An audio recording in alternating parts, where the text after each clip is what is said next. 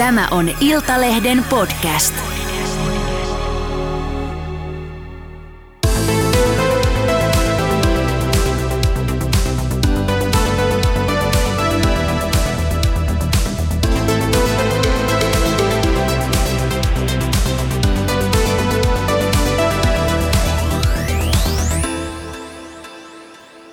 Se olisi taas maanantai tai joku muu vastaava viikonpäivä. Oikein hyvää viikonpäivää kaikille teille, jotka kuuntelette tätäkin.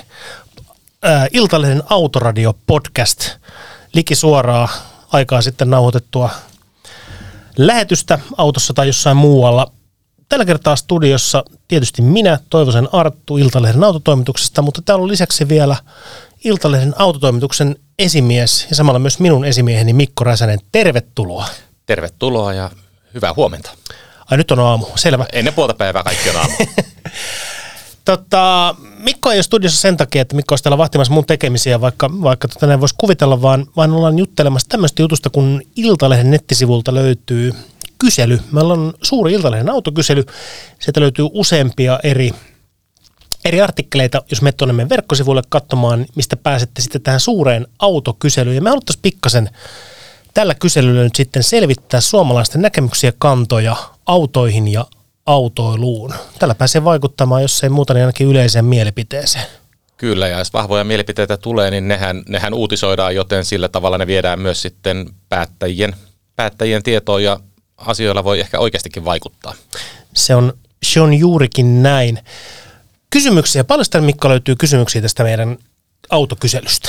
Mitäköhän siinä olisi? Varmaan parisen kymmentä. Joo. Ei, ei, ei siis kovin paha määrä, sen selvittää muutamassa minuutissa niin halutessa. Mutta ne voi olla pahoja.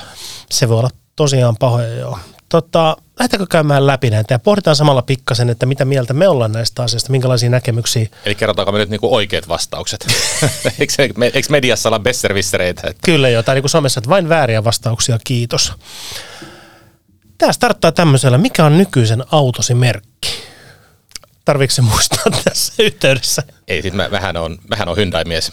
Oot Mulla, sä oot mulla on Hyundai Hyundai i30N, Joo. sporttinen pieni perheautoksi.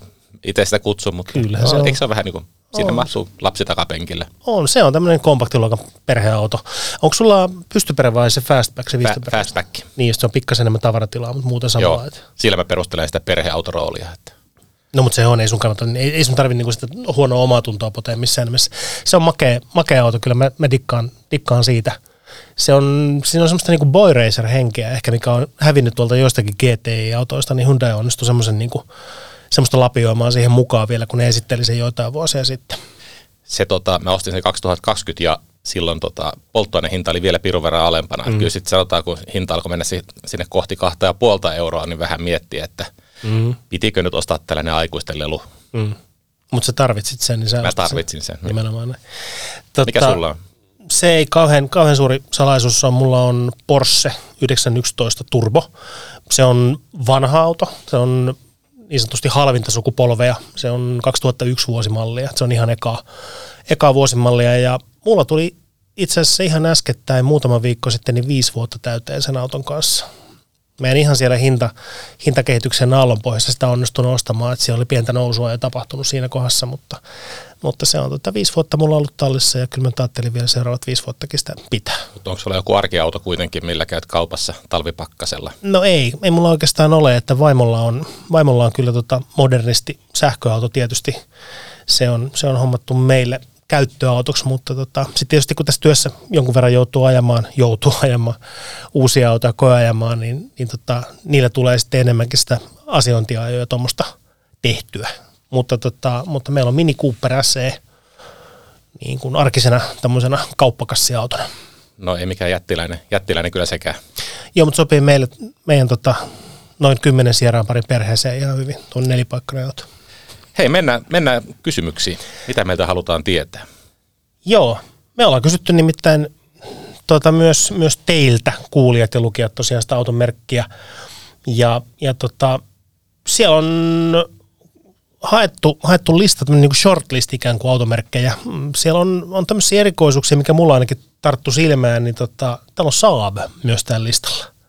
Se on jännä, miksi se on siellä. Mä luulen, kun tässä on, tämä on nettiauto ja Iltalehden yhteinen kysely, ja Saab, vaikka on niin kuin mennyt konkurssiin, mitä eli 15 vuotta sitten, Sitä luokkaa, joo.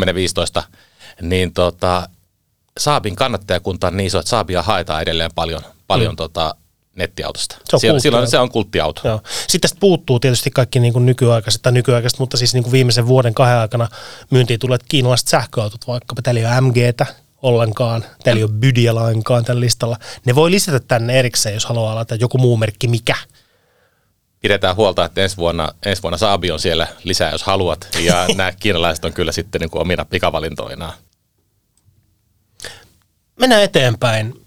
Mikä on todennäköisimmin seuraava autosi merkki? No tuohon vaihtuu harva se viikko, kun istuu kuuntelemassa teidän koja jo fiilistelyjä, niin se autokuume on läsnä ja, ja tota, tota, tota, ideoita tulee. Jos nyt pitäisi päättää, niin musta tuntuu, että mä varmaan, varmaan pyörisin tuolla Teslan Model 3 Highland-version ja sitten ton uuden Bydin siilin välillä. Musta okay. siilikin vaikuttaa kiinnostavalta. Otan vähän lisätietoa ja koe ja rapsoja, mutta, mutta nämä niin kuin ehkä tällä hetkellä. Siellä on tulossa muuten meille jossain kohdassa lähiviikkoina koeajoa. Tota, tämä on vaikea, tää on vaikea kyssäri mulla, koska mun autokuume talttu silloin viisi vuotta sitten ja se loppui ihan täysin se, että mi- minkähän mä seuraavaksi ostaisin tyyppisen jutun. Hei, jos kysytään niin, että jos sulla pysyisi Porsche mm. harrasteautona, Joo. ja sun pitäisi ostaa vaan tällainen ö, arkiauto, Arki. arjen, arjen työkalu, mikä itse asiassa varmaan useimmilla suomalaisilla on se, miksi auto ostetaan, että harva ostaa harrasteautoa, niin minkä sä ostasit itse nyt arkiautoksi palvelemaan sun arjen tarpeita? Hemmeti, paha kysymys just tähän väliin. Tota, mä sanoisin, että, että jos mennään semmoisella niin kohtuubudjetilla, niin tota, korealaisista valmistajista löytyy varmaan sellaisia, mihin mä voisin niin kuin omaa rahaa lapata tällä hetkellä ja ostaa käyttöauton. Haluatko ostaa, multa, haluatko ostaa multa yhden i30, että mä voin sitten En, ostaa en, sen en, Tesla? en, en, mä halua ostaa, koska mä, mä tota, varmastikin käyttöautoksi siihen tavalliseen arkiajoon valkkaisin kuitenkin sit niin kuin plugarin tai sähköauton tänä päivänä. Joo. Siihen, siihen käyttöön, mitä mun niin kuin reaalinen arkikäyttö on, on niin totta, se olisi, se olisi todennäköisesti niin kuin johdon päästä lähtevä auto joka tapauksessa. No tuolla kysyttiin seuraavaksi, mikä on tulevan autosi käyttövoima, niin se vähän niin kuin vastasit siihen. Tu- ja- Tulikin vähän oikastua tässä nyt. Ja niin taisin minäkin, että mä diesel, diesel Tesloja vielä niin hirveästi nähnyt katalogeissa. Niin, Niitä on tosi vähän tarjolla. Joo, kyllä mä, mä niin kuin tästä bensahyndäistä varmaan sähköön siirryn. Meilläkin parkkihalliin on tullut latausmahdollisuus jo, mm. niin tota, olisi tyhmää olla käyttämättä sitä. Joo. En mä niin kuin harrasteautosta meinaa luopua ja tekisi mieli vaihtaa synteettisen bensiinin sen kanssa, kun sitä vaan saisi pikkasen helpommin, helpommin jostain, mutta, tota, mutta kyllä mä kanssa niin sanoisin, että seuraava käytti, se on kyllä, kyllä niin kuin johdon päästä lähtevä auto. En, en, mä, mä en niin kuin näe oikein muuta vaihtoehtoja tällä hetkellä. Öö, mennään eteenpäin. Mikä on sun unelmien automerkki? Ehkä tämä imartelee sitten sua. Kyllä mä niin Porschesta on pikkupojasta lähtien, lähtien mm. haaveillut. Autopelikorteissa kattelin, niin eh, toki ihan pienä se Lamborghini Countach oli se varmaan sellainen, mutta mä niin olen lukenut liikaa siitä, että se on kallis ja epäkäytännöllinen surkea, niin jotain, jotain niin kuin realismia näissä unelmissa, mutta Porschessa voisi ollakin, että joku, kyllä mulle joku sanotaan niin kuin Kaimaani tai mm-hmm. joku vanha, vanha niin kuin, no Kaimaani ehkä, ehkä voisi mennä kovakattosena, niin, niin, Joo. niin. Mun täytyy, täytyy sanoa, että te ei toimi toisinpäin, että mä en ole haaveillut pikkupoikana Hyundaista. Vasta isompana poikana. se tuli vasta tuossa puolitoista vuotta sitten niin yhtäkkiä sitä Hyundai, Hyundai tavallaan. Sitä tuli, syötettä tuli täällä töissä sen verran paljon, että tota, Mutta sä oot ehkä sellainen Porsche-entusiasti, että sulta mm. pitäisi kysyäkin, että mikä on sun haaveiden Porsche-malli. se on totta joo. S- ne on niitä, mihin mulla ei tule ikinä olemaan varaa, ei ainakaan, ainakaan ilman niinku reilun kokoista lottovoittoa, mutta, mutta jos miettii semmoista, semmoista automerkkiä, mikä tänä päivänä on, tekee, tekee niinku sillä tavalla hyviä autoja, mistä saa niin kuin poikkeuksetta aina semmoisen, niin kuin, että hei, tämä on hyvin tehty laite, tämä on todella mm. hyvä auto. Niin tota, Mercedes-Benz on semmoinen, semmoinen merkki, että ne tekee semmoisia tuotteita tänä päivänä, että ne jostain syystä niin kuin kolahtaa mulle aika kovaa. Sä et ole ainoa, koska mä oon varmaan nyt puolitoista vuotta kattonut teitä autotoimittajia, kun te tuutte koajoista. Mm.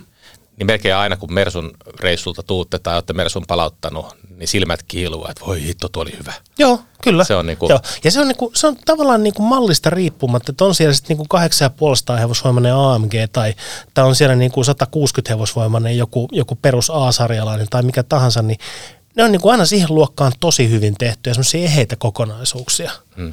Ja siellä on varmaan paljon semmoisiakin, semmoisiakin autoja, että jos mä rupeaisin miettimään, että olisiko tuolla tolta brändiltä joku mun, mun unelma-auto, niin kyllä sieltä varmaan löytyisi sellainen. Jos puhutaan unelma-osasta sillä tavalla, että tosiaan sattuisi nyt pari kasinoarpaa kolahtaa kohdille ja rahaa tulisi enemmän kuin, enemmän kuin tarvitsee, niin, niin, niin sitten toinen, mistä mä tykkäsin aina on tuo Lotus Esprit. Esprit on hieno auto. Joo. Se on, siis, se on sellainen niin kuin järkevä unelma-auto, että se niin kuin, samoissa lapsuuden autopelikorteissa se oli siellä, missä nämä kaikki kalliit autot, mutta sehän ei ole hintaluokaltaan, eikä kyllä suorituskyvyltäkään ihan sellainen superauto, mitä ne monet verrokit on ollut. Ja sitten mä oon ymmärtänyt harrastajapiireistä, että se ei ole myöskään kohtuuttoman kallis omistaa verrattuna moniin Ferrareihin tai Lamboihin tai ei se, ei se ole. Siis Lotushan on niin pieni valmistaja, että nehän käyttänyt tavallisten arkkiautovalmistajien osia ja komponentteja. Kun tietää, mitä hakee, niin siellä on niin kuin ihan, ihan perheauto-osista on loppujen lopuksi tehty nekin laitteet. Ja sitä paitsi, hei, sen verran mä korjaan sut, ne kasikone ja sitten Esprit on kyllä oikeasti ihan nopeita. Mä oon ajanut sellaisellakin, sellaisellakin myös nelisylinterisellä ja, ja kasikoneisella. Kyllä ne kasikoneiden syöttää ihan, niin kuin, ihan riittävästi syöttää niin sanotusti. Ehkä mun unelmien auto voisi olla Mercedes AMG GT, kaksovinen painos. Kova. Mä, mä tykkään siitä, se on kaunis auto. Se on kaunis, siinä on, on, siinä on luonnetta. Kyllä. Mitä automerkkiä sun mielestä kuvaa parhaiten kuvaus, hyvä hinta-laatusuhde? Mikä tarjoaa eniten rahalle vastinetta? Tämä onkin hyvä kysymys, koska tota, mm, mä lähden kahdesta suunnasta tätä. Musta niin mä lähtisin saattaa Dacia toisesta suunnasta. Se on halpa automerkki, mikä on pikkuhiljaa nostanut, nostanut tasoaan siitä, kun mitä se oli tullessaan markkinoille.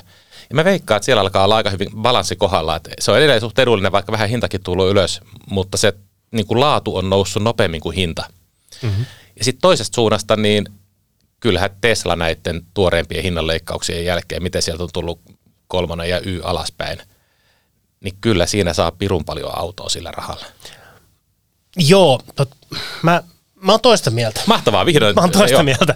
Tota, se, mitä mä seuraan, seuraan noita foorumeita, tietysti mä en Tesla ajanut muuta kuin työni puolesta, mulla ei ole semmoista ollut koskaan, mutta tota, mä taas niin näen, että, että, että siellä on laadun kanssa tosi paljon tekemistä. No joo, siis okay. saa, Su- saa, sunnuntai-kappaleita ilmeisesti on paljon. Joo, lähes, lähes käytännössä kaikki. Et, et voimalinja on hyvä, niin kun akku on hyvä, sähkömoottori on hyvä, vo, niin vira- ja voimahallinta on erinomaisia. Ja sitten se varsinainen rauta siinä ympärillä on niin silkkaa skaa. Ne on, niin kuin, ne on huonosti tehtyjä autoja, aika iso osa. Ja jos ne olisi niin kuin kaikki samalla tav- tasolla tehtyjä, niin sitten se ei olisi ongelma, koska se laatu olisi niin kuin tietyn tyyppistä, mutta kun se on vaihtelua niin älyttömän paljon. Hmm. Ja, ja tota jälkimarkkinoinnissa niillä on tosi paljon myös haasteita, eli näiden vikojen ja ongelmien korjaaminen ei tähän oikein onnistua Totta, niin joo, la, la, joo, kieltämättä laatu, mietin mm. hinta, joo, noin kuin sanoo, niin... Se, että minkä vastine sille rahalle saa. Mutta tuosta Dasiasta mä oon samaa mieltä.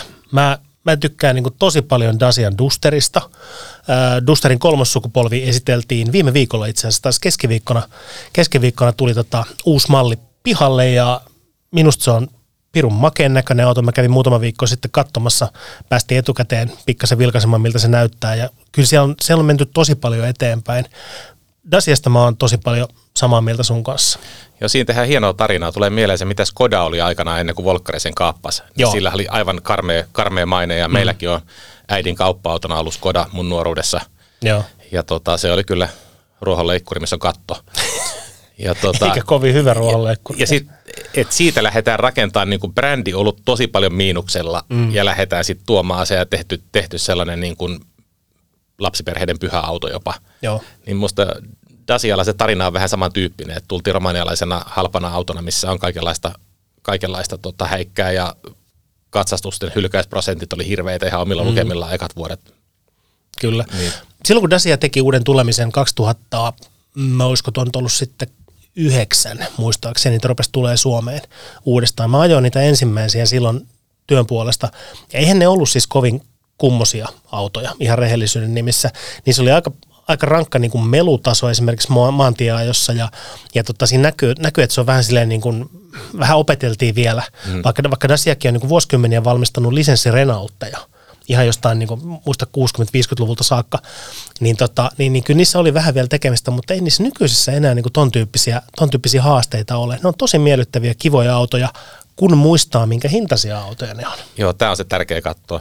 Ja sitten hintalaadusta puhutaan, niin pakko, pakkohan nuo kiinalaiset nostaa. Kyllä niin kuin MG ja Bydi, niin kuin sanoin, mä itsekin mietin Bydiä seuraavaksi. Joo. Ja, ja tota, olen isällekin sanonut, että mietipä, kun hän etti autoa, että siellä on Bydi Dolphin ja MG4, mm. nelonen voisi olla ihan hyviä vaihtoehtoja molemmat. Joo. Niin onhan niissä kova hintalaatuisuhde, mutta siihen liittynyt tämä, että onko se hinta keinotekoisesti Kiinan valtio Joo. rahoittanut, että mm. kehtaammeko me puffata niitä nyt tuolla tavalla. Mutta nykyisellä hinnoilla niin niissäkin saa kyllä vastinetta. Toi on totta. Mä ajoin MG5 viime kesänä ja tota, täytyy sanoa, että, että kun se maksaa niin 29 900 vissiin vielä tänä päivänäkin, niin onhan se niin kuin tosi hyvä 29 000 euron farmariauto koska, koska se hinta, tavallaan miltä se tuntuu se laite miten se on tehty, niin se on ihan samantyyppinen kuin vaikka länsimaissa tehdyt 29 900 euron farmariautot sillä erolla, että tämä on sähkövoimalinjalla. Kun ne, kun ne Euroopassa tehdyt vastaavat, niin ne on sitten jollain niin kuin yksi nelosella pensakoneella. Joo, se on aika merkittävä ero. Siinä on, siinä on valtava ero. Ja itse tähän pakkoon, tämä ei nyt automerkki vaan malli, mutta kyllä minusta Volvo EX30 niin se mm. oli Volvolta, Volvolta kova pelinavaus, että tulee tuollainen auto tuollaiseen hintapisteeseen. Vaikkakin sitten meillä Posa Henri just hienosti alleviivasi sen, että miten ovella se on hinnoiteltu, että ihminen haluaakin vähän isomman akun ja, ja tuota, sitten halutaan lisävarustetta, niin kohta sä ostat sen 50 tonnin version, vaikka se hinta alkaen on 36 ja risat. Mutta moni merkki on tehnyt tota tosi pitkään. Muistan, kun Jaguarin toi pikkukatumaasturi F, mikä ai No se pikkukatumaastori kuitenkin, kun se tuli, niin se hinnat halkoi jostain 30 6 000, 37 000 euro hujakoilta. Niiltä sai etuvetoisen manuaalivaihteisen auton manuaali-ilmastoinnilla. Kukaan ei ostanut semmoista. Ei kukaan, joka haluaa Jaguarin, halua sellaista. Ei. Ja se hinta hyppy siihen seuraavaan malliin oli joku 10 000 euroa tai jotain tällaista näin. Eli, eli tota, no joo, mä en ole nähnyt siis CX30 livenä vielä. Mä en ole, mä en ole tota, osunut semmoiseen tilaisuuteen, että semmoinen olisi ollut nähtävillä, että mä en osaa sanoa mitään sitä, mutta totta kai mä odotan aika paljon siitä puhuttiin vähän aikaa sitten itse Posa Henrin kanssa, että, että silloin kun EX30 julkaistiin ja sanottiin, että tästä tulee tämmöinen niin 37 tonni täyssähkö Volvo, niin sehän oli niin kuin, että kova juttu, että tämä on, niin kuin, tämä on jäätävän kova juttu, mutta sitten on vuosi aikaa. Ja se vauhti, on muuttunut. se vauhti on ollut tämän vuoden aikana niin kova, että Volvolta tulee tämmöinen pieni katumaastori, 37 tonni. No, ja sitten muihin uutisiin, Joo. koska tota... Nyt alkaa olla kakkosella alkavia, alkavia hintoja. Joo, ja matalia kolmosia, ja sitten sit tuli kaikki tota, Cuprat, mitkä pudotti hinnasta yhtäkkiä kymppitonnin pois. Volkkarikin pudotti ID3 hinnan niin kuin reilusti, reilusti alaspäin. Niin se yhtäkkiä ei olekaan enää niin kova juttu, kuin se oli silloin vuosi sitten, kun se julkaistiin se mm. auto. Missä me ollaan vuoden päästä? Pelottaa valmiiksi miettiä sitä. Ää, Volvosta kun oli puhetta, en, en johdattele tässä, mutta, mutta mitä automerkkiä kuvaa parhaiten sana turvallinen? Mä oon sanonut ennenkin sen, että miten voi yksittäinen automerkki noin totaalisesti omistaa mm. yhden ominaisuuden, yhden adjektiivin? Se on se brändi, joka vuosikymmenet oli ihan kiistatta kyllä niin kuin ykkönen siinä hommassa. Se, se on siis, se, siellä on tehty brändityö aikanaan kunnolla ja, ja tota, sitä on vaalittu, mm. ymmärretty, että tämä on – tämä on heille unique selling point, mitä, mitä kannattaa vaalia. Tästä Toi, ei tarvitse varmaan keskustella paljon pidempään. Ei tarvi, ei tarvi. Kyllä se on semmoinen brändi, mikä, mikä ratsastaa ja mikä kyllä niin kuin on totta kai ansainnut sen maineensa, mutta kyllähän tänä päivänä moni muukin valmistaja on ihan samalla tasolla, jos puhutaan ihan puhtaasti törmäysturvallisuudesta. Ei siellä niin kuin valtavia eroja enää ole se, missä ne erot tulee tänä päivänä, niin on, on siellä niin kuin elektroniikan ja ajoavustajärjestelmien toimivuudessa. Miten paljon niitä tuodaan, miten hyvin ne on implementoitu sinne autoon ja miten, miten hyvin ne oikeasti toimii. Sillä tehdään se ero, eli niillä törmäysten ehkäisyllä, estolla, ei niinkään sillä niin kuin absoluuttisella passiivisella törmäysturvallisuudella, eli sillä, että miten se auton korirakenne kestää nokkakolarin vaikka 60 vauhdista se alkaa olla aika monilla hyvältä tasolla, katsoa näitä törmäystestejä, niin musta tuntuu, että viittä tähteä melkein kaikki uudet autot siellä, Joo, siellä ei, vetää. neljällä tähdellä ei kannata lähteä niin kuin markkinoimaan edes autoa. Joo, ei, ei se, on, se on jo häviä vertailu. Se hävii ihan saman tien se. Totta, mitä automerkkiä kuvaa parhaiten sana taloudellinen sun mielestä? Tämä onkin jännä kysymys, koska se, niin kuin, mitä siihen lasketaan, koska tavallaan taloudellista voi olla se, että se on halpa hankintahinta, että se on halpa hankkia ja halpa ja ylläpitää. Halpa ylläpitää. Mm-hmm. Ja ylläpitämisessä niin kuin Toyota musta tulee siinä, siinä perinteisesti, että siellä on halpa, halpa omistaa. Mm-hmm. Mutta sitten taas kun puhuttiin sähköautoista, niin kyllä mä sitä Teslaakin tuossa nostan. Että hankintahinta toki on niin kuin uutena kalliimpi kuin monella muulla merkillä mallilla, Mutta tota, niillä on aika hyvä se taloudellisuus ja niillä on superchargerit käytössä, mm. käytössä niin tota, Joka on muuten aika kallis verkosto tänä päivänä. joo, hinnat noussut joo. Ne on noussut rajusti. Tota, joo, mä, mä oon samaa mieltä tosta, mutta mä sanoisin, että toi, toi ehkä niin kuin pätee, kun puhutaan polttomoottoriautoista tai lataushybrideistä korkeintaan. Ää, mä perustelen sen sillä, että sähköauton sähkön kulutus on joka tapauksessa, sen tavallaan niin kuin energian kulutus on niin alhainen, vaikka se olisi niin kuin tosi paljon sähköä kuluttava, vaikka Audi e-tron, niin ne kilometrikustannusero, siellä taitaako niin kuin Teslan 14-15 kilowattitunnilla satanen tai Audilla 28 kilowattitunnin kulutuksella, niin ei sinne ole lompakossa. Joo, To- toisin kuin, toisin kuin, niin kuin se, että jos sulla on 5 litraa satkulla kuluttava auto tai 10 litraa satkulla kuluttava auto, niin se rupeaa näkymään jo oikeasti lompakossa. no mikä sun, sun valinta on taloudelliseksi merkiksi? No kyllä mä edelleen, edelleen niin kuin, mm, jos puhutaan pelkästään energiankulutuksesta, niin, niin mä melkein kyllä nojaisin kans sinne Toyotan puoleen. Toyotan hybridiautothan on aika, aika taloudellisia. Siellä aidosti, aidosti se polttoaineen kulutus niin kuin kaikissa olosuhteissa ja kaikissa ajotilanteissa, niin se pysyy semmoisen niin viivasuorana, niin kuin kuolleen miehen sydänkäyränä. Ja muistan, muistan aikaisemmin joskus tehtiin kulutustestejä Toyotan Corolla-hybridille ja Camry-hybridille, niin ei sillä ole mitään merkitystä ajako kaupungissa vai, vai moottoritiellä. Se on aina se viisi litraa. Tästä voi antaa sitten Toyotalle ilmaisen mainoslauseen. Mm. Toyota, kuin kuolleen miehen sydänkäyrä. Semmoinen Korsossa ollaan varmaan tyytyväisiä tähän terveisiä vaan sinne. Tota, mitä automerkkiä sun mielestä kuvaa parhaiten sana käytännöllinen? Mä en tiedä miksi. Mä en ole koskaan omistanut volkkaria, mutta vanhemmilla on ollut niitä. Ja mulla on volkkari ollut sellainen aina, niin kuin, että kaikki, kaikki toimii. Joku golfi on ollut aina sellainen, sellainen paketti, missä vaan, missä vaan niin kuin kaikki on paikallaan ja huollot on, huollot on helppoja ja loogisia. Vaihdat lampun polttimoon, niin sun ei tarvitse purkaa moottoria, Mm.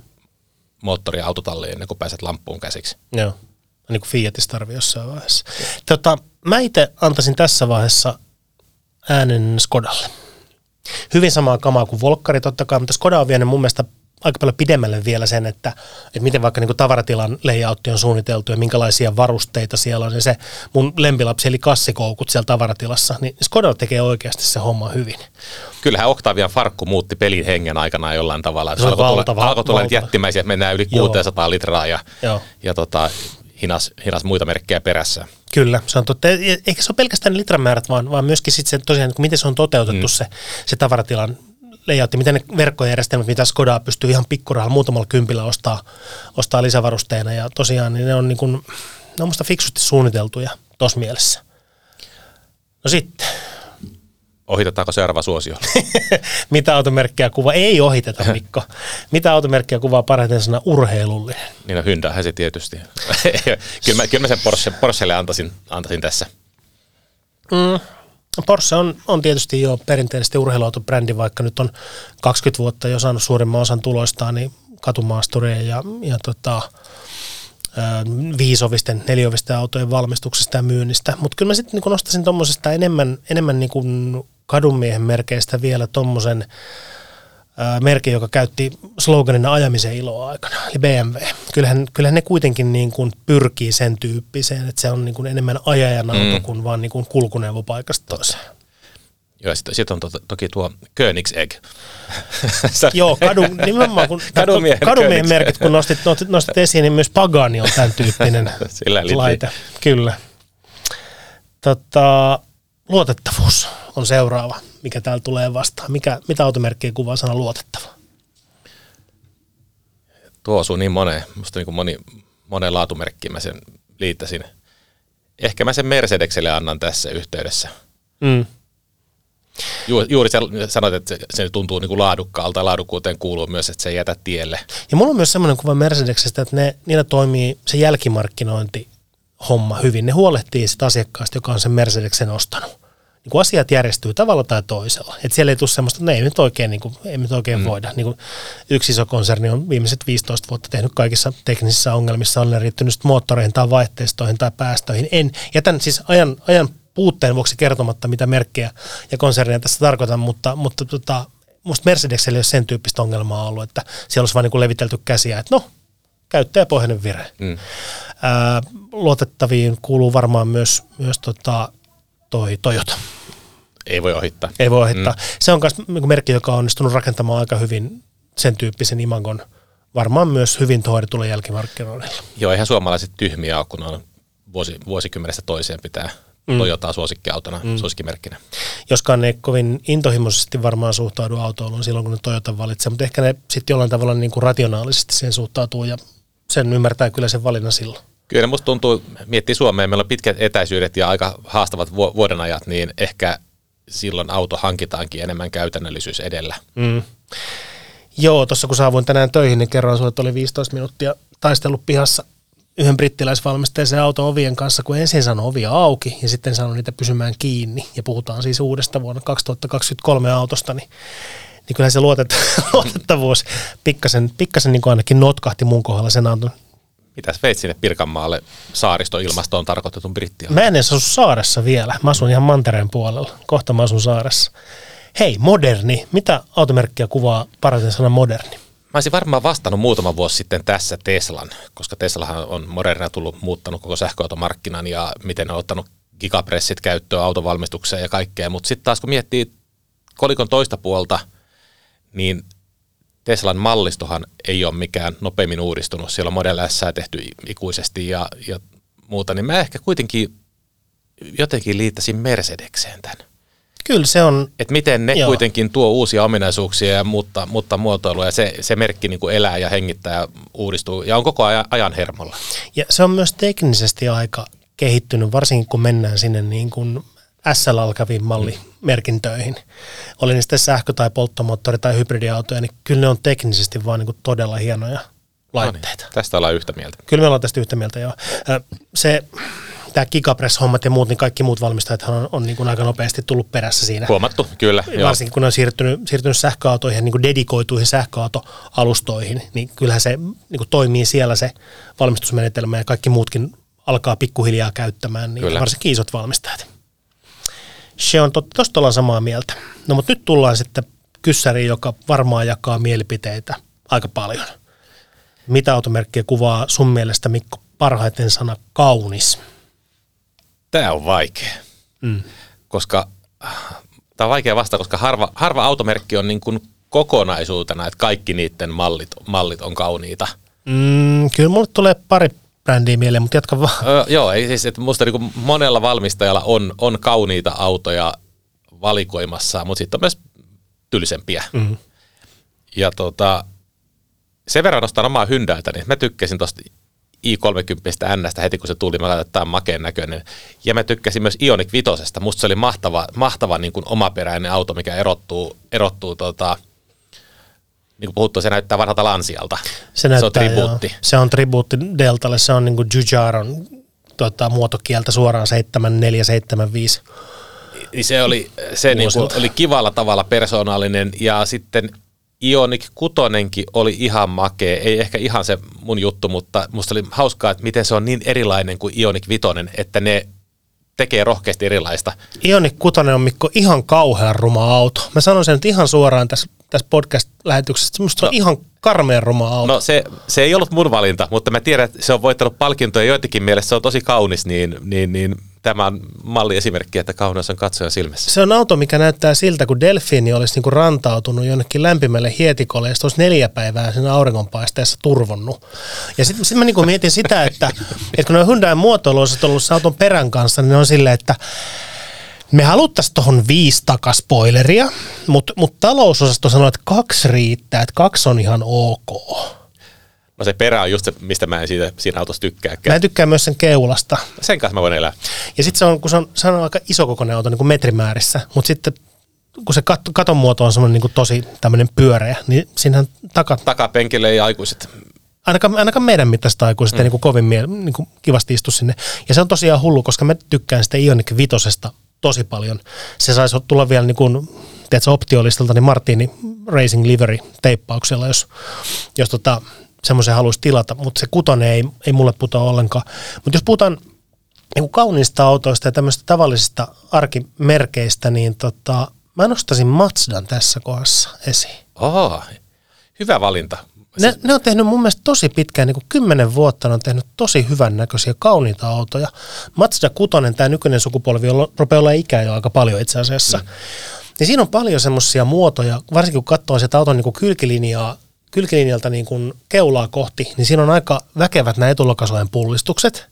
Ja se ei niin kuin ihan joka kulmasta edes selviäkään, miten se on piirretty. Että se on semmoinen niin kuin, tiedätkö, eteenpäin hyökkäävä tämmöinen niin kuin kissapeto. Se, se me menisin aikanaan ostaa sen, koska mun mielestä Mazda 6 niin kuin oli kaunein farmari. Joo.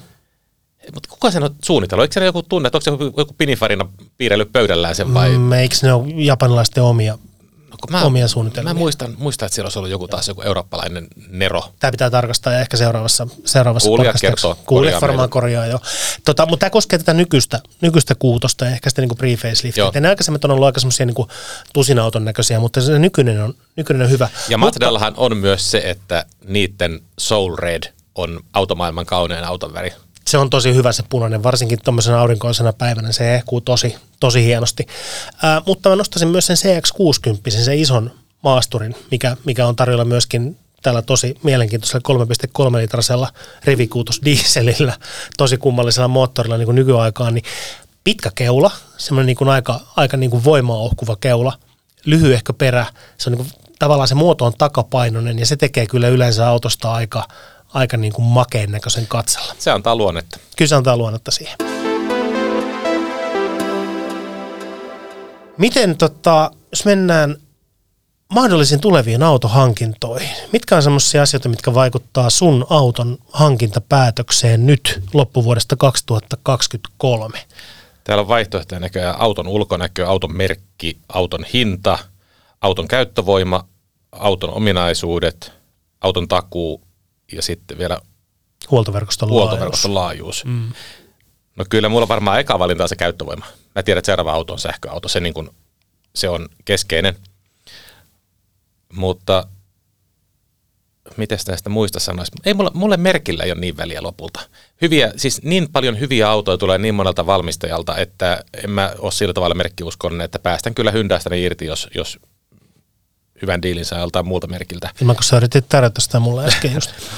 Mutta se jännä vaikka tuo auton ulkonäkö, niin se on vaan niin, että vaikka niin kuin mä yleensä listaan, katon auton hinnat ja millaisia lainatarjouksia on saatavissa mm. ja minkä ominaisuudet vastaa mun tarpeita, missä on takapaksia ja millä pääsee kutostiellä rekasta ohi, niin vaikka nuo Exceliin, miten listataan ja löytyy, mikä on paras, niin kyllä se loppuostopäätös tehdään tunteella Kyllä. ja siihen se ulkonäkö vaikuttaa ihan tosi paljon. Mm. Joku, joku viisas on joskus sanonut sitä, että, että kun ihminen tekee autohankintaa, niin se ottaa viisi automallia silleen niin perustelee järjellä, että tavallaan niin lyhyt listalle, että no, tuossa on niin hyvä tavaratila ja toista on taloudellinen ja tässä olisi tämä hyvä penkkijärjestely näin. Ja sitten niistä viidestä sen ostopäätöksen se tekee puhtaasti tunteella. Eli siihen saakka se järki toimii ja sitten se lakkaa toimimasta. Ja se loppujen tämä on hyvän näköinen. Mä tykkään noista etuvaloista. Toi maski on niin tyylikkään näköinen. Mä otan täällä. Hyvä esimerkki tässä on se, että mä joskus listailin Serva-auton ehdokkaita ja musta tuntuu, että niin Model Y olisi ollut ominaisuuksilta sellainen, mikä, mistä mä olisin tykännyt, missä on tilaa ja, ja mikä on sähköauto ja suorituskykyinen. Eihän se kovin Mä, nätti ole. mä en tykkää, musta se on, niinku, se on, niinku, se on ruma auto. Joku on tiedätkö, lait- teipannut ovet kiinni Model 3 ja sitten laskenut sinne paineilmaan sisään. Sitten se on niinku turvannut noihin ja se on mittoihin. jännä, koska Model S on yksi niinku makeimpia. Se, se tuli, niin se oli saman tien katseenkääntäjä. Mm.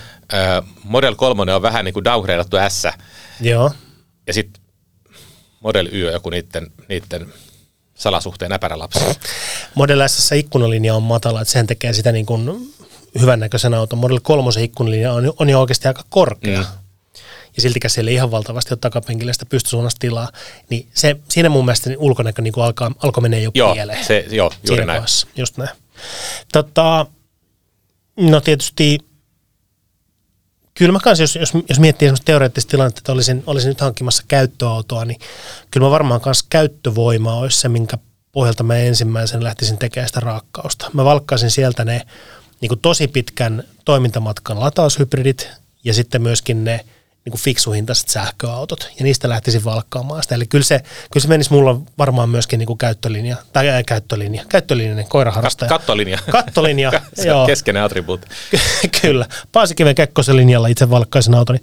Tota, käyttövoima edelleen, ja, ja sitten sen jälkeen mentäisiin ehkä, ehkä hintaa ja ominaisuuksia, ja sitten varmaan loppujen lopuksi se päätös tehtäisiin sillä, että mistä saa niin kuin makeimman värin tilattua, että se ulkonäkö olisi kuitenkin se juttu.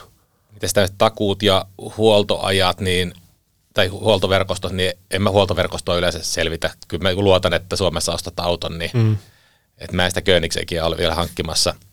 Totta. Ja tuota, takuussa ehkä sitten saattaa vaikuttaa silloin, jos on, on vaikka, että sulla on kaksi kolme merkkiä, mitkä aika tasainen tykkäät ulkonäöstä, niin pidemmällä takuulla saatat perustella vaikka sen, että miksi ostin sen kauniimman. Mm.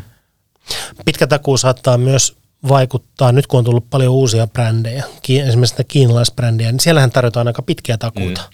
Mm. MGL on, montaks vuotta siellä oli?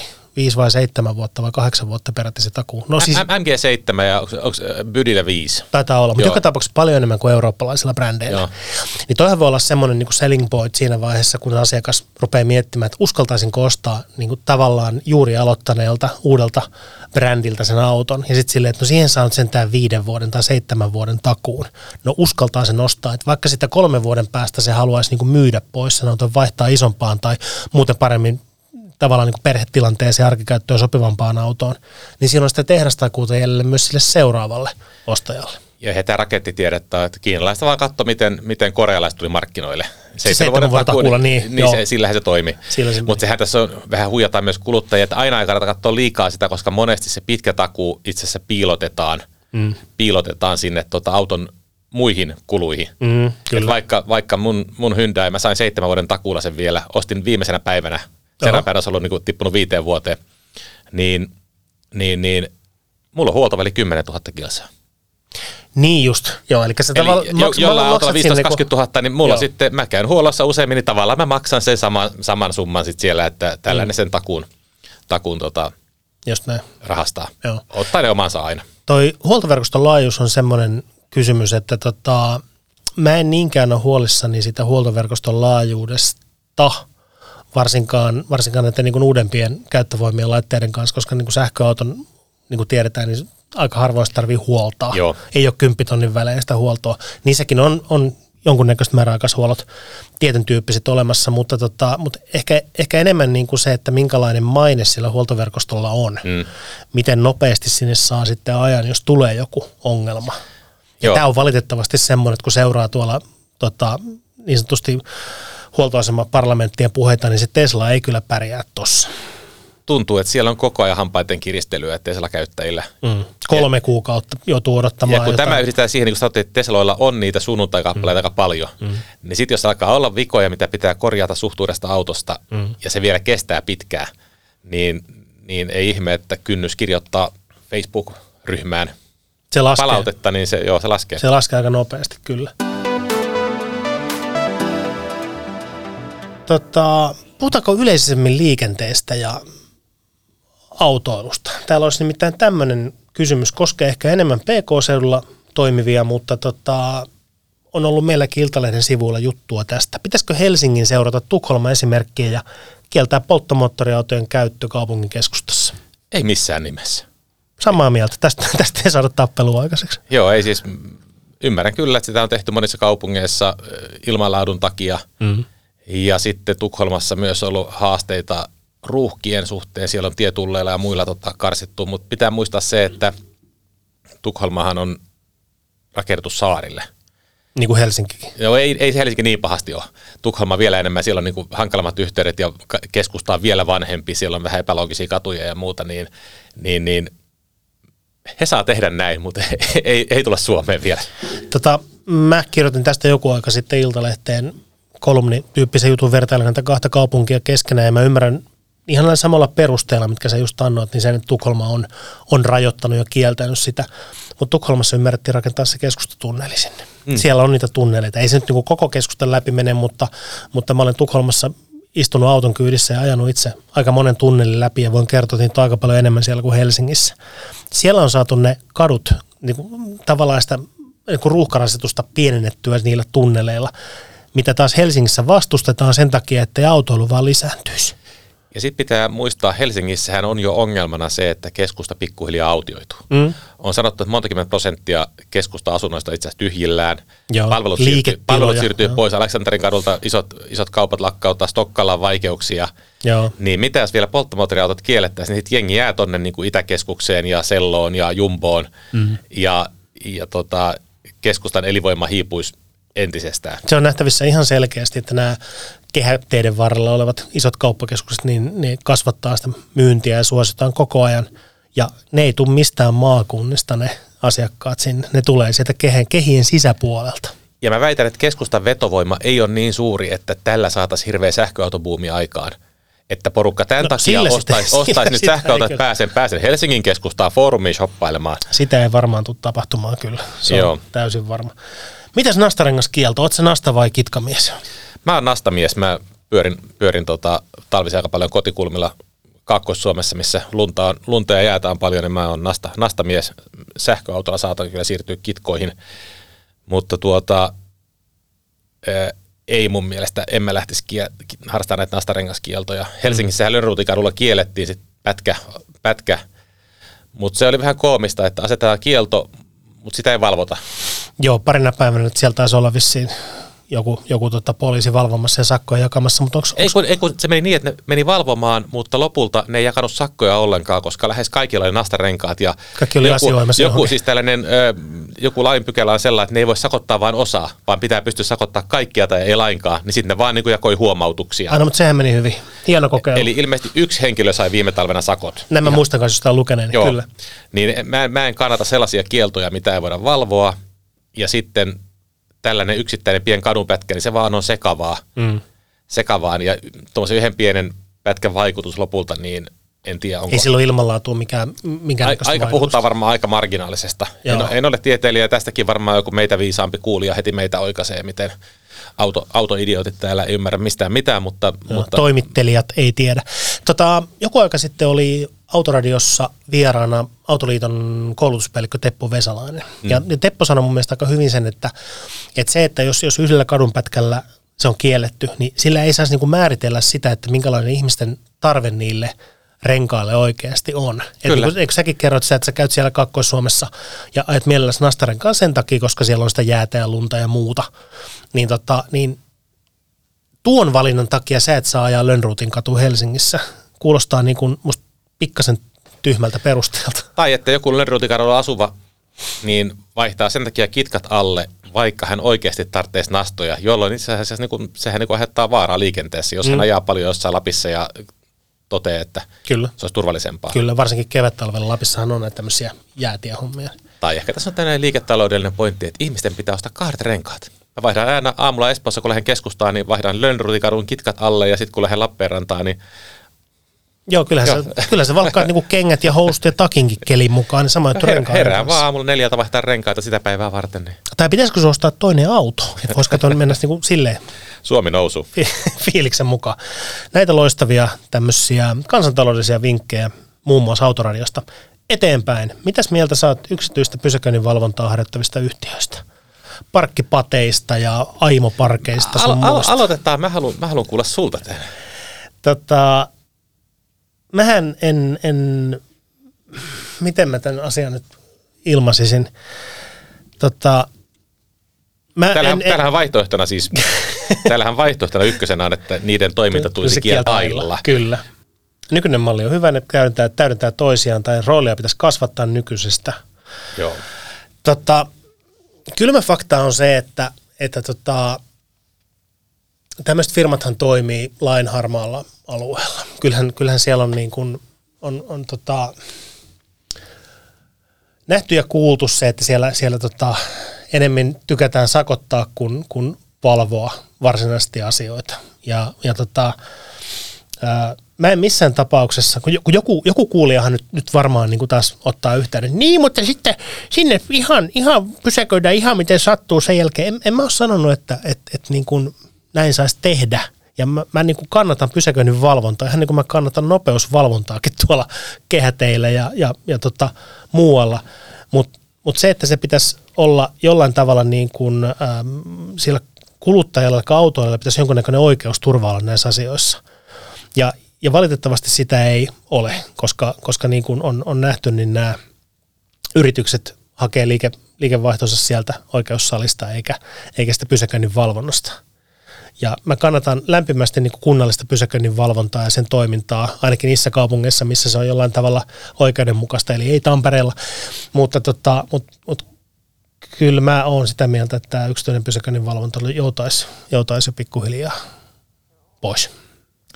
Mä en ole ihan niin jyrkkä. Mä ehkä menen tuohon niin kakkoskoriin, eli, eli, eli mä sallisin niiden toiminnan, mutta mun mielestä siihen, siihen pitäisi määrittää pelisäännöt. Ja No joo, la- kyllä, joo. Lainsäädännöllistä, koska sillä on paikkansa. Tuolla on niin kuin, tuolla on varmaan, varmaan toimijoita, yrityksiä, kauppoja, toimistotaloja, mitkä haluaa sen saada oman tilansa valvontaan, kellä on vaikka enemmän haasteita, että sinne tullaan pysäköimään väärin, ja jos kunnallinen ei ehdi käymään, niin sitä ei saada kitkettyä, niin tämä antaa, antaa yhden työkalun lisää, lisää niin kuin puuttua siihen. No- Mutta se pitäisi vaan niin kuin määrittää. Ja eikö sit eduskunnassa ollut keskustelukin, että pitäisi sitä esitettyä, että puututtaisiin, mutta se on aina jotenkin jäänyt pöydälle. Se on jäänyt pyörimään, se on ollut vaalikevät tai joku muu ja kiinnostavammat asiat on ohi. No joo, kyllä mä tuosta on, on sun kanssa kyllä samaa mieltä, joo. Mutta toisaalta, jos, jos tuota, kyse on sitä, että kunnallinen pysäköinnin valvoja valvoisi näitä tämmöisiä, tämän tyyppisiä aloitteita, tehtäisiin lain, lakimuutos siihen. Mm. Että kunnallisen pysäköinnin valvonnan voisi huomattavasti helpommin pienemmällä, matalammalla kynnyksellä ylettää sinne yksityisille parkkialueille, vaikka kauppakeskuksiin ja muualle. Niitähän on jossakin, jossakin kauppakeskuksissa. Niin silloin ne sakot, pysäköintisakot, mitä sieltä kirjoitettaisiin, niin mihin se raha menisi meidän yhteiseen kassaan? Eli sen, mm. muun muassa sen kunnallisen pysäköinnin valvonnan pyörittämiseen jolloin se tulovirta tavallaan pyörittäisi itse itseään ja se toimisi tässä meidän niin kuin yhteiskunnassa hyvänä juttuna. Mutta nyt ne menee sinne yksityiselle firmalle. Joo. Ollaanko me tästä? Tästä, niin kuin, tästä me ollaan samaa mieltä. Mä silti näkisin, että sillä voisi olla rooli, mutta ehkä vähän pienempi, tai ainakin, ainakin säännellyllä. säännellympi. Joo, kyllä. Tota, mitä mieltä sä oot yksityisleasingistä? Yksityisleasing on muualla maailmassa ollut aika pitkään jo iso juttu. Suomeen se on tullut ehkä semmoinen, sanotaanko 5-6 vuotta sitten vasta oikeasti aika isolla voimalla.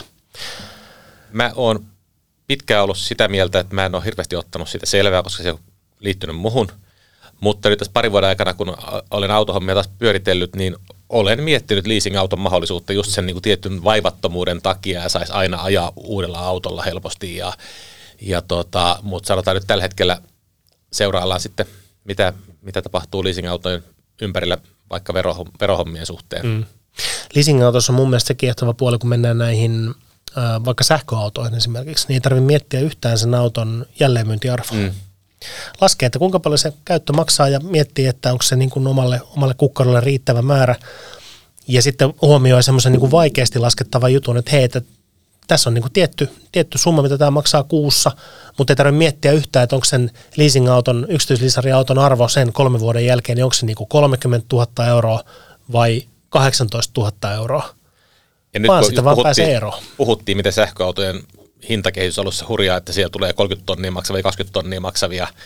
Ja on nähty, mitä vaikka Tesla on leikannut mallistossa isoja, isoja hintaleikkauksia, mm. niin leasing-autoilija on turvassa näiltä, että ei tarvitse kiristellä hampaita, että nyt lähti juuri omasta autostani 10 000 10 000 euroa OVHsta ja, niin, tietää, joo. että vaihtoarvo menee saman tien, niin, Joo. niin, niin Kyllä. liisaus on, on kiinnostava. Kyllä se on kiinnostava. Meillä on, meillä on tosiaan yksityisliisari on, on käyttöautona tavallaan koen mielessä ja, ja tota, se hankittiin ennen kuin nämä isot hinnanpudotukset oikeastaan alkoi. Se semmoinen niin tavallaan trendi. Tesla oli jonkun kerran pudottanut hintoja, mutta se ei ollut kovin merkittävä juttu, koska muut ei ollut siihen reagoinut. Ja nyt kun ne tota, tapa, rupesi tapahtumaan näitä hinnanpudotuksia, niin on sillä, että jaa, no se putosi se hinta, ei voi mitään. Ei haittaa. Liisareissahan on se jännä, jännä että ö, niissäkin voi jahdata tarjouksia. Mm-hmm. Ja liisa, liisaritarjoukset monesti on selkeämpiä kuin muut autotarjoukset. Me tehdään varmaan oma jakso jossain vaiheessa auto, mm. autotarjouksista kokonaan autokaupasta, mutta, mutta kun ostat auton ö, autolainalla, niin siinä joutuu katsoa niin monta asiaa, mikä on korko, mikä on, mikä on tota, käsittelymaksu, lainan perustamiskustannus, mm. laina-aika, viimeinen suurempi erä, käsiraha, mm. tällaisia. Mutta liisarissa kun ilmoitetaan, että tässä on auto, auto 599 kuussa, niin se on yleensä siinä, mm. yleensä. Välillä tota, sinne on piilotettu jotain, että onkin joku 2000 euron käsiraha, mikä pitää maksaa alkuun, niin sit saat sen tällä hinnalla. Mutta niitä on onneksi vähemmän. Niitä on vähemmän, mutta onko nämä lipumassa nyt tonne, että saadaan, saadaan mainoksia alhaisempia hintoja. Mutta nämä on helpompia vertailtavia, ja sitten näissä on samalla tavalla kaiken maailman niin kuin Black Friday-tarjouksia mm. ja, ja muita Stokkan hullulla päivillä surullisen kuuluisa Peugeotti-tarjous, Mm. niin, niin, niin kyllä se on kiinnostava maailma. Se on kiinnostava maailma kyllä. Tota, mites, sulla on kohtuullisen uusi auto, missä on takuu voimassa, käytät merkkihuollossa sen. Mitäs huoltotoimenpiteitä sä osaat muuten autoon tehdä itse? Otetaan tämmöisen nopeana. Osaatko vaihtaa tullasin pyyhkiät? Osa. Sama. Entäs tarkastaa renga- rengaspaineet? Kyllä. Sama. Entäs vaihtaa palaneen polttiman? Öö, en ole koskaan tehnyt sitä. En, en tiedä, osaisinko. Okei, osaan itse. Tarkastaa moottoriöljyn määrä. Kyllä. Osaan. Ää, lisätään lasinpesun estettä. Kyllä. Entäs vaihtaa renkaat? Joo. Juu, onnistuu kanssa. Entäs käynnistää auton akkukaapeleilla? Sitäkään en ole koskaan, koskaan tehnyt. Mä oon joskus niin kuin viedä autoni paikalle, että mun akulla käynnistetään. Joo. Mutta tota, siis uskon, että onnistuisin, jos joutuisin siihen, siihen Joo. hommaan. Osaan. Ehkä googlaisin tutoriaalit, miten päin ne menee.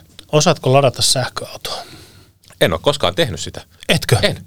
Mä en ole koskaan ladannut sähköautoa. Herranen aika. Mutta Joo, tota, mut saa sama uskon, että mä olen muutaman kerran Joo. ladannut itse. Tota, ehkä semmoinen päivänpolttava kyssäri. Mikä on korkea hinta, mitä 95-oktainen bensa saisi sun mielestä maksaa? No se, tota, joo, ö, kyllä mulla se varmaan se kaksi euroa on semmoinen kipuraja. Mm. Et en mä nyt, et, ikävän aikoina, kun se oli, oli paljon alhaisempi, en tiedä palaako ne enää koskaan, Ja korona alkuaika, niin joo, mutta tota, kyllä se jos kakkosella alkaa, niin siinä on semmoinen henkinen kipuraja. Joo. Tämä on vaikea kyssäri. Mun tota, ymmärrän sen, että, bensiini ja dieselin hinta kun nousee, niin kaiken muunkin hinta nousee, ruoan hinta nousee, kaiken tämän tyyppisen hinta nousee siinä sivussa. Mutta se, että et, et, niin kuin halvempi fossiilinen bensa hidastaa meidän siirtymistä päästöttömiin ja hyvin vähäpäästöisiin tapoihin liikkua. Mm. Ja, ja tota, se, että jos on niin globaali trendi, että se olisi vähän kalliimpaa se fossiilinen polttoaine, niin se vauhdittaisi sitä kaiken muun kehitystä siinä sivussa, Mm. mukaan luettuna synteettinen bensiini esimerkiksi. Tota, kyllä mä kanssa piirrän sen kahteen euroa se oman viivani. Joo, Sen alle sen pitäisi olla. mutta ei silti nyt anneta tätä päättäjille ohjeeksi, että ei tarvitse yrittää päästä alle. Ei, no ainakin meidän nurkilla se on alle kaksi euroa. Nyt, nyt se on tällä hetkellä jo. Joo, alle 1,90kin taitaa olla. jo. Mites toi Suomen tieverkko, missä kunnossa sun mielestä on? painokelvottomassa. siis se on ollut jännä nähdä, miten, miten tämä niinku rapistuu vuosi vuodelta. Mm. Et mä muistan joskus, joskus tota, ää, radio, radiotoimittaja kollega ää, Jussi Heikelä päräytti Kehä Ykkösen rampissa, rampissa tota, kelirikkokuoppaa ja puhkas renkaansa. Tästä on varmaan 7-8 vuotta sitten aikaa. Ja mä itse ajelin samaa reittiä ja muistan sen, että siellä oli sellainen kelirikkokuoppa, että tohon se Jussi ajo. Joo. Ja se oli aika poikkeuksellista, että oli tällainen, että sitä niin kuin paino merkille, että jännä juttu, että on tällainen kuoppa. Ja mä oon myöhemmin miettinyt, kun miten useasti näkee niitä ihan pääkaupunkiseudulla isoillakin väylillä, että on, on tiessä kuoppaa ja muuta, niin silloin se oli vielä jotenkin poikkeuksellista. Ja nyt se on ihan, että pitää vaan muistaa, että tolkaistalla on kuoppa, että pitää, kun menet tuosta kotiin, niin väistät sen siinä Joo. kohdassa. Ja ely, ely ei maksa minkäännäköisiä vaurioita. Ja kun mennään tuonne niin kuin syrjäseudulle, mm. nyt ei puhuta Helsingistä, että mehän ollaan sellainen kermaperseitä täällä, että meillä kuitenkin teistä pidetään huolta, mutta mulla asuu ihmisiä tuttuja maakunnissa ja, ja kesämökki on, on Taipalsaarella ja, ja siellä kun liikkuu, niin siellä näkee kyllä semmoista niin kuin, sellaista tiestöä, mitä olisi kuvitellut 90-luvulla näkevänsä niin kuin rajan takaisesta kuvastosta tuolta Joo. niin itäpuolelta. Ei ihme, että katumaastorit kasvattaa suosiotaan koko Joo. ajan. Mä oon samaa mieltä, kyllä se luokattomassa kunnossa on. Ja tota, se vuosittain niin määräraha, mikä riittää, tai miten sitä pystytään korjaamaan noita teitä, niin siis sehän ei riitä mitä, muutamille sadoille kilometreille. Joo, siis se korjausvelkahan kasvaa, kasvaa koko ajan. Ja juuri tuossa tuli viikko kaksi sitten joltain vakuutusyhtiöltä tuli tilastot, että tänä vuonna rengasrikkojen määrät Suomen liikenteessä on kasvanut räjähdysmäisesti mm. ja sanottiin, että syynä on nimenomaan se, että teissä on enemmän, enemmän kraatereita ja kuoppia, mihin mennään kovaa vauhtia ja, Joo. rengas poksahtaa. No maksaja löytyy aina jostain. Kyllä. Niinpä. Hei, tota, hankintatuet. Miten tärkeää sulle on, että hallitus tukee siirtymistä vähäpäästöiseen liikenteeseen esimerkiksi sähköautojen hankintatuilla? Miten mieltä hankintatuesta yleensä? No Tämä on, mä tähän kysymykseen vastaan kyllä ja ei. Musta on tärkeää, että tuetaan tätä kehitystä, mikä on väistämätön, mutta hankintatuki itsessään, mä en ole välttämättä sen, sen kannalla sitä kautta, että ainakin mitä se viimeksi oli, se kohdistui 50 000 euroa maksaviin autoihin. Ja kun tiedetään, että se meidän suuri massa, massa ostaa yleensä autot käytettynä, ne ostaa, ostaa tota, onko keskihinta joku 10-11 000 euroa, mm-hmm niin se, että annetaan pari tonnia tukea ihmiselle, joka ostaa 50 000 euroa auto uutena, niin siinä vähän niin kuin tuetaan sitä valmiiksi varakkaan porukan auto, autoostelua, niin mä en ole mä uskon, että ne ostaa sen sähköauton joka tapauksessa. Että mä ehkä sen rahan kohdistaisin jollain tavalla, tavalla toisin. En tiedä miten, mutta, mutta, mutta toisin. Mm. Mä ymmärrän tuon pointin. Toisaalta Kallion Tero autotuet ja teollisuus ryn toimitusjohtaja oli muutama kuukausi sitten Autoradion vieraana ja Tero muistutti siitä, että kun käytettyjä autoja ei myydä uutena tänä Niin onhan se totta, että se, nyt jos joku ostaa uuden, uuden sähköauton, niin muutaman vuoden kuluttua se on käytetty auto ja sitten mm. se on, on pudonneella hinnalla. Niin tota, joo, ymmärrän tämänkin, tämänkin pointin, mutta mä en, mä itse olen siis sitä porukkaa, mä hyötyisin hankintatuesta. Mm. Mä oon itse miettimässä juuri ekan sähköauton hankintaa ja tota, tota, tota, niin se, se osuisi mulle, mutta silti mä sanoin, että ei. Että mieluummin ehkä, että annettaisiin äh, romutuspalkkioita näihin suuripäästöisiin vanhoihin polttomoottoriautoihin. Joo.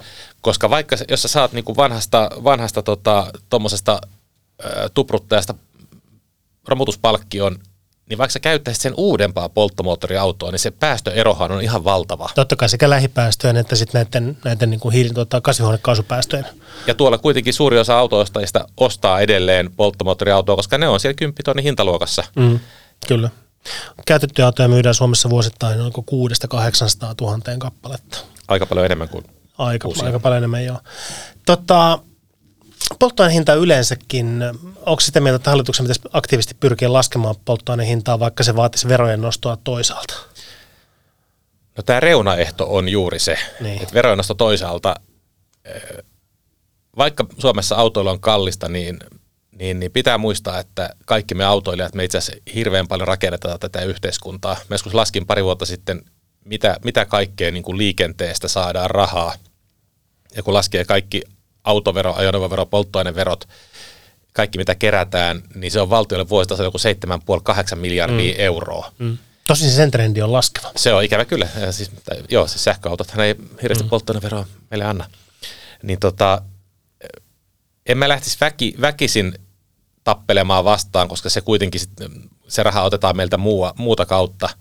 Ja kun polttoaineen hintaa vaikuttaa kuitenkin niin paljon semmoiset Suomesta riippumattomat tekijät, ihan mennään maailmanmarkkinahintoihin – niin e, ei ehkä. Ei ehkä, okei, okay, joo. Kyllä mä tuossa on samaa mieltä. Tota, äsken puhuttiin tuosta tieverkojen kunnosta ja, ja tota, siitä, minkälaista, kunnossa peruna, minkälaista perunapeltoa suomalainen tieverkko on. Miten tärkeää on sun mielestä, että hallitus alkaisi parantaa tieverkon kuntoa ja lyhentää korjausvelkaa? No se olisi ihan keskeisen tärkeää. Mata, siitä, matala profiilirenkaalla ajavana just. Joo, no, kyllä juurikin, mutta se olisi keskeisen tärkeää. Siitä on puhunut kaikki. Siitä puhuu autoalajärjestöt, siitä puhuu logistiikka, että se meidän infrastruktuuri pyörittää tätä yhteiskuntaa, mm. mahdollistaa, että infra on kunnossa. Ja, tuota, ja sitten kun nyt nähtävissä nimenomaan, että kun se huono tieverkko, niin se aiheuttaa kuluja muualla. Tulee enemmän, enemmän tota rengasrikkoja, eikä vaan rengasrikkoja, se alkaa johtaa myös onnettomuuksiin. Mm-hmm. Sitten kun johtua, johtaakin siihen, että meillä menee ihmishenkiä sen takia, että meillä ei ole tiestö kunnossa, niin mm. niin miten aletaan laskea arvoa näille, näille että semmoisille onnettomuuksille, mitkä olisi jääneet tapahtumatta, jos tie olisi kunnossa. Niin, ja ne on kuitenkin niin kuin miljoonan luokassa ne kerrannaisvaikutukset niin Kyllä. pitkällä aikavälillä tuommoisessa henkilövahinko, niin kuin oikeassa vakavissa henkilövahinko-onnettomuuksissa. Kyllä. Just näin. Tota, parkkiasia vielä. Äsken puhuttiin yksityisestä pysäköinnin valvonnasta. Mikä olisi sun mielestä sopivan suuren pysäköintivirheen maksu? Onpas tämäkin kysymys. Mm. Tuota, mähän siis saan sakkoja ihan säännöllisesti. Syy on aina sama. Unohdan laittaa parkkikiekon. Joo. Se on mun, ja, Sä et ole semmoista digitaalista hommannut vielä. Ei, siis, joka kerta ajattelin, että en mä sellaista tarvitse, että kyllä mä muistan. Joo. Se maksaa, vä, maksaa vähän vähemmän käsittääkseni kuin se seuraava parkkisakko. Joo. Joo. Ja sanotaan, että se 60 euroa kirpasee paljon silloin, kun se johtuu tällaisesta omasta tötöilystä. Et ehkä mä sanoisin, sanoisin joku 40, jos se ihan riittävä. Joo. Se, okei. Sekin muistuttaa. Joo. Joo. Mä en ole montaa parkkisakkoa elämässäni saanut. Siis kaikki mukaan luettuna, niin varmasti alle viisi kappaletta koko, koko elämäni aikana, joten mulla ei ole, niin kuin, mä en näe minkäännäköistä merkitystä tuolla asialla. Mutta totta kaipa se 20 olisi niin kuin semmoinen kohtuullinen. Toki näissä parkkisakoissa on sanottu, että, että se on se haaste, että sitten taas jos ihminen on tosi varakas, Mm. niin se vetää auto vaikka poikittain siihen pelastusväylälle, mm. jos se sattuu olemaan sen hänen lempikauppansa ravintolansa edessä. Että Toisaalta, toisaalta yleensä näkee kyllä, että ne kaikkein, kaikkein vähiten ehkä nettoveroa maksavat pysäköi ilman lupaa näihin kaupan oven eteen, invapaikalle ja muualle. Että, eipä, eipä se toisaalta. Joo. Totta, yksi kyssäri vielä. Paljon sulle tulee kilsoja vuodessa? Aika tarkalleen 20. Joo. Se on hyvin lähellä sitä suomalaisten keskiarvoa. Eikö se vähän alle suomalaisia? Se on joku 17-18. Joo, mä oon varmaan aika stereotyyppinen suomalainen siinä mielessä. Kyllä. Mä tietysti ajan taas aika paljon, koska, koska pitää autoja ja pitää muodostaa jonkinnäköisiä mielipiteitä siitä, että mulle tulee varmaan 50 tonnia vuodessa ehkä. Mm. Et ei ihan riittääkään, mutta, mutta mä oon niin kuin selkeästi keskiarvon yläpuolella. Mun se jakautuu tosi epätasaisesti, että kesällä tulee tosi paljon. Silloin huomaa vaan, että tulee niin kuin, okei, okay, lomalla liikuttuu paljon mökkiä, mökkiä kodin väliä, mikä on 250 kilsaa, ja, mutta sitten muutenkin tulee liikuttua. Mä tykkään ajamisesta, niin mä ajelen, ajelen paljon, käyn päiväretkillä Uudenmaan alueella. Ja sitten taas talvella, totta kai kun on lunta jäätä, huonot kelit pyryttää pimeätä, Mm. niin se niin aj- kiva ajaa olla. vaan sen, mikä on välttämätöntä. Just näin, kyllä. Mielenkiintoinen kyssäri, mielenkiintoinen kysely. Tämä on Iltalehden nettisivulta iltalehdet.fi kautta autot. Käytte sieltä bongaamassa ton, ton tota, kyselyn, se on jonkun aikaa siellä varmasti vielä auki. Ja tota, kertokaa meille mielipiteenne näihin, näihin kysymyksiin. Toivottavasti joku ottaa onkeensa näistä ja, ja tota, ehkä me saadaan vastaisuudessa sitten pikkasen fiksummin toimivaa tieinfraa, pikkusen, pikkusen fiksummin toimivaa liikenneinfraa ja liikennepolitiikkaa. Toivotaan ainakin näin. Kiitos. Kiitos Mikko tästä. Palataan ensi viikolla. Moro!